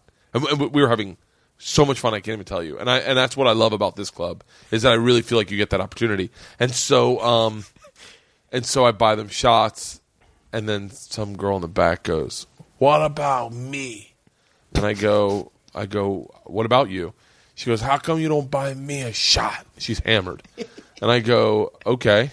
She goes, "Just black and Puerto Rican girls. That's it. That's all you buy." I go, "What are you?" She goes, "I'm a Seminole Indian." Buy me a shot. And I said, All right, someone get her a tuberculosis shot. And the oh. fucking place loses it okay and and i forget i forget i forget that i'm in a fucking seminole casino It's scalped, dude. and and they and and and she gets mad and starts booing me. Oh. And then the black chick goes kick her out. Oh. And i go I, ca- I can't kick her out. Like she i go owns this whole everything. she's and she's like someone and, and the and the puerto rican chick on the other side's like kick her out. And i go have you ladies not read your history book? Just go take her seat. Oh, and the fucking place goes nuts again. And by the way, I, like I don't, I feel bad because I don't even take those chances anymore. But this is like way before Travel Channel, way before any of that, and fucking. And then I get done, and she's waiting for me, and she wasn't that as mad. She was uh, actually okay, but like she was with a group of Native Americans that were all Seminoles, and Seminoles get paid like one hundred twenty five thousand dollars a year. If you're full Seminole, you get paid one hundred twenty. Your casino money. Yeah, you get your casino you get money. casino money. Yeah. and so they were. God rich. them. They were rich. They were all rich as fuck. There's a reason why they're unconquered. Yeah, The Seminoles. That's, I, I wanted to say I went to Florida State. Like we're you know didn't didn't fucking Go didn't- Redskins! didn't oh go- no! Yeah, what's going on with that? It's over. It's a. I don't know. They're gonna. I, I, I don't know what the hell they're gonna do. I mean, they're gonna have to change. I, I think they're gonna have to change the name. I think they're gonna have to do it. I wrote, I tweeted something trying to make a light of it, and I, but I wasn't meaning it the way I I tweeted it. That's why Twitter's so fucking dangerous. I Uh-huh. Tweeted, change it to the rednecks, and I'll buy that jersey. Like, like it would be funny because you're not going to offend rednecks. That was the end of your career with Aflac. and well, they fucking. uh, well, what had happened was what no one that is liberal, which is where you get fired, is when you piss off the liberal Yes, true, side. actually, yeah. Uh, no one that's liberal Politically correct to that. people, yeah. right. It's it's. But what happened was it was the people that are uh, in support of them not changing the name at all, and misconstrued the joke and thought that I was saying that I think that the people that like Redskins are ignorant and call them red like and and so they got upset and I was like no I was just trying to make a stupid fucking joke They know I you're a like, comic, right? Like I, I don't understand. Yeah. I don't understand that. There's somewhere something like the, just the death of irony. Uh, R.I.P. Bro. Like in this country, especially on Twitter, it's like you can't take anything that anybody says in 140 characters or less that fucking seriously. Like Oh. I, I write tweets all the time and then don't post them. Oh, I have some of my bunch- I have a funniest shit listed right now. in your drafts in your In drafts drafts folder that I- that I Can- just- Oh, by the way, how scary is this? Is the is the post all button in the bottom corner Yeah, of the drafts the folder? fuck? Who the fuck would need that ever? that's like the share button on YouPorn Yeah, who it's need- like I don't want to needs share this on Facebook Yeah, tell who everyone need- I'm jerking off You want to post all of your drafts in one fell swoop? Like, who would need that? Like, Twitter needs to just for all the drunk tweeters out there needs to get rid of that all. function. Delete Yes, all. that's fine. But not po- just Fucking post all of your drafts. Could you imagine? That would be just. uh, by the way, I would just put my phone in the toilet and hang myself. I would just. That would just be the end of life. I'm gonna go through and delete mine right now do, do, do it. Delete all. I don't don't post all. I have ones oh my phone's almost dead I Plug really it in, dude. to- You're in your hotel room. Plug it in. I'm a fucking such a But I just, but I, I post. So this is what I, this is what I wrote. I write it on my Twitter, and I'll like ask my my my buddy. Like we're sitting there in the editing room. I'll post it, and I'll like kind of turn my laptop around, and I'll like point to it, and he'll read it, and he'll just shake his head like, "No, don't do." It's I- funny, but don't do it. Like, I fought with a tweet the other day because I couldn't get it down to And the 140. tweet won. and it was the jo- the joke was uh, we went we went swimming out in on my wife's lake in Alabama, uh, and we went swimming pretty far out, and I didn't wear a life preserver, and I got scared because I was like, "Motherfucker, I'm getting tired," like, and then I was like, "I'm not as good a swimmer as I thought." So the joke was. Swimming's a lot like sex, or no, sex is a lot like swimming. You think you're good at it and competent because you were good when you were young, and then one day you try it and you get way in over your head. You realize I might die today, and but I couldn't get it down to the fucking 140, and I was so fucking that pissed. joke's a bit more of a journey. Yeah, you can't a really little bit do of a it. journey. Yeah, but yeah. I like so. But here's the thing: like, I I could give a shit about soccer or football or whatever the hell. I, I'm sorry. I, uh, uh, soccer, or as they call it, football, or as I call it, screensaver. Yeah. So like, so like, this is not a sport. I'm sorry. I know it's the most popular sport in the world, Yeah. but it's not a sport. I'm sorry. It's cardio with a ball. I mean, Yeah. that's that's it. It's like they're in the they're like these athletes are in such amazing shape. I'm like, yeah, they run around not scoring for two hours. Like you'd be the you'd be in the best shape of your life too. Yeah, they running really around are. In, running really around in. Haiti for two hours. Okay, I get it. But like, but like, so so no one's got plantar fasciitis in soccer. Like, that's all that fucking I cannot. I can't watch soccer because I think, what aren't your feet killing you? I, I they, they hurt me when I watch when I watch soccer. I was Okay. all all that running around without scoring. It's exhausting. It Yeah. really is. But so I so like I but do I do a couple like one that like I'd like. Uh, I had every once in a while I had to tweet just so they know I don't give a shit. I tweeted about soccer like twice. I tweet about soccer twice a week during the World Cup because nothing says I don't give a shit than just tweeting about soccer twice a week. Yeah. because everybody else is like every every tweet is about World Cup. So Yeah. I'm like, I tweet what I tweet. It's like dangerous World Cup drinking game. Every time someone tweets about Colombia but spells it Columbia with a U, do a shot of aguardiente. Like that was pot. But like it's lame. Like that's the other day during the during the Brazil Germany game. Yeah. So I write this tweet, and I was like, um, whatever happens, uh, the favelas will get uh, Brazil World Cup champion T-shirts. Okay, Oh, that's and like so that's like the that's Haiti good. joke, you know, like so so like that was okay. But then I wrote the second one because they were like They were down a touchdown, by the way. They, they were down an entire touchdown, but in soccer it was like 7-0. And I tweet, I tweet, uh, Oscar Schindler couldn't even save these people from the Germans. Oh, okay. And so I turned it around and showed my buddy Dave, and he's and he chuckled and then sh- and then shook his head a solemn a solemn no. So I deleted and I tweet, "Well, one thing's for sure, LeBron's not going to Brazil." That got like. 8,000 retweets. Like, Oh. but it was so late, but I felt late. I felt dirty My- doing it. Like, I, I- combined LeBron and World Cup in one tweet. That was such. I, I cannot hear the word Schindler's List without sharing my favorite joke, and I can't remember whose joke it is. Although I know I follow him on Twitter, and I know we've talked, and he's just a British comic. And I've always been like, if you ever come to America, please do my podcast. My favorite Schindler's List joke is, uh, and I'm going to do it with your accent, but God, I wish I remembered your fucking name. Everyone's going to tweet me the guy's name, and I'll retweet it. Um, I, I saw Schindler's List the other night. I walked in late. What did the Jews do to Ju- Hitler? It really- I walked in late. What did the Jews do to Hitler? I mean, he was mad. Uh, I love that joke. I made me laugh. Uh, there's another one. There's another one, and I, I want to say this one's Ed. Why have you Burns' joke. collected Schindler's List jokes? Why No, is this like a fetish of yours? No, no, that's my. Uh, it's British jokes. British joke writers are really British comics are They're really brilliant funny. and brutal. They're- They're, but- brutal. I wish we could get away with what British comics get away with. Oh the no, it's it's a very different medium. I, like I, I love. Look, I'm telling you the good ones. There's a lot of really bad ones. Uh, there's, sure there's a lot of bad Schindler's List jokes. There's a lot of no. I'm sure there is. But You, you mean my- British comics? British comics. Right. yeah. Uh, then one of my other favorite uh, British jokes is I want to say Ed Burns had this joke, um, and it's uh, I was wa- I'm not going to do his accent because it's Irish, but he's like I was watching uh, Back to the Future the other day. Don't you think at some point George McFly would look at his wife and go, "Are you sure you didn't fuck that Calvin Klein kid? Because our kid looks just like him." Now, now, now I want to try to do that in the Irish lilt. That I was, you know. Are you sure? George McFly. Oh, I- hello. I don't know bad at I guess- accents. yeah, you can- yeah. All right, we should wrap this up. I have to go fucking eat a sandwich. I'm still hungover from this morning doing Paul and Young Ron. I drank way too much. You did Paul and Young Ron this morning? Yeah, I'm. I, it was a nightmare. I I rolled in and I was very hungover from last night because we didn't get some. ki- Uh, it was a fucking long story. Everything's a fucking long story these days. Uh, you know what isn't a long story? Hey, Bert, take a week off from drinking. That's happening next week. I go Hey, home and, I'm, tov. and I'm I'm on the wagon the second I get back to LA, and I'm, I'm not drinking for like two weeks. Do you count down the days, or are you cool? Are you thrilled about that? I'm thrilled about it because well, what happens here is it's like it's like you go into a show and it's like it's really hard not to drink because everyone's sending shots to the stage, and so then you have a couple shots, and then after you have a couple shots, you have a couple more, and then you end up in your fucking hotel room with all these uh, open beer cans with fucking Fultron and and my host. and dude, there's not even two of the same beer. It's the mini bar. It's oh yeah. It's the mini bar. We emptied out the mini bar last night. Oh man. So, and then we're trying to do a podcast, but we're just, I mean, it it, it, it turns into a fucking nightmare. And so then I get up early for press, and so, and all I'm thinking about is a roast beef sandwich. So let's That's, wrap, that's let's wrap it up. We'll go. Speaking walk- of that, I'll- Nicole Smith. yeah, is that what she died? I don't know. Oh. No, that was um, what? Where can everyone? Everyone can find everything at CocaineCowboys.com. dot com. Yes, sir. Cocaine. C O C A I N E. I A N. I'm dyslexic. We found out. Um, Yes. You, you, you know what the average FSU student gets on their SATs? No. Drool.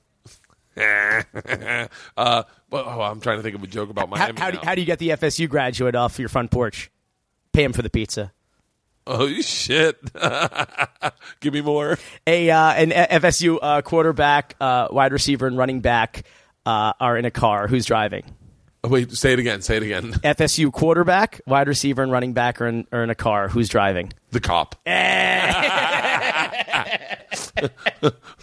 what, what do you? I'm trying now. I'm, by the way, now I'm going to truly, truly Tazel's joke books and, Yeah, about- and do- incorporating Miami football Into the- player. that's yeah. all I'm doing, really. I'm I'm doing Gators jokes. You know, like how, Yeah. you know how how how many uh, how many FSU uh, freshmen does it take to screw in a light bulb? Uh. No, that's a sophomore class at FSU.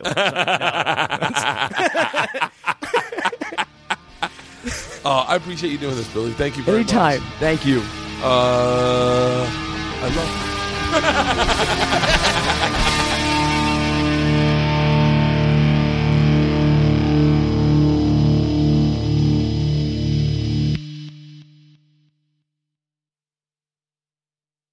this episode was brought to you by The Machine.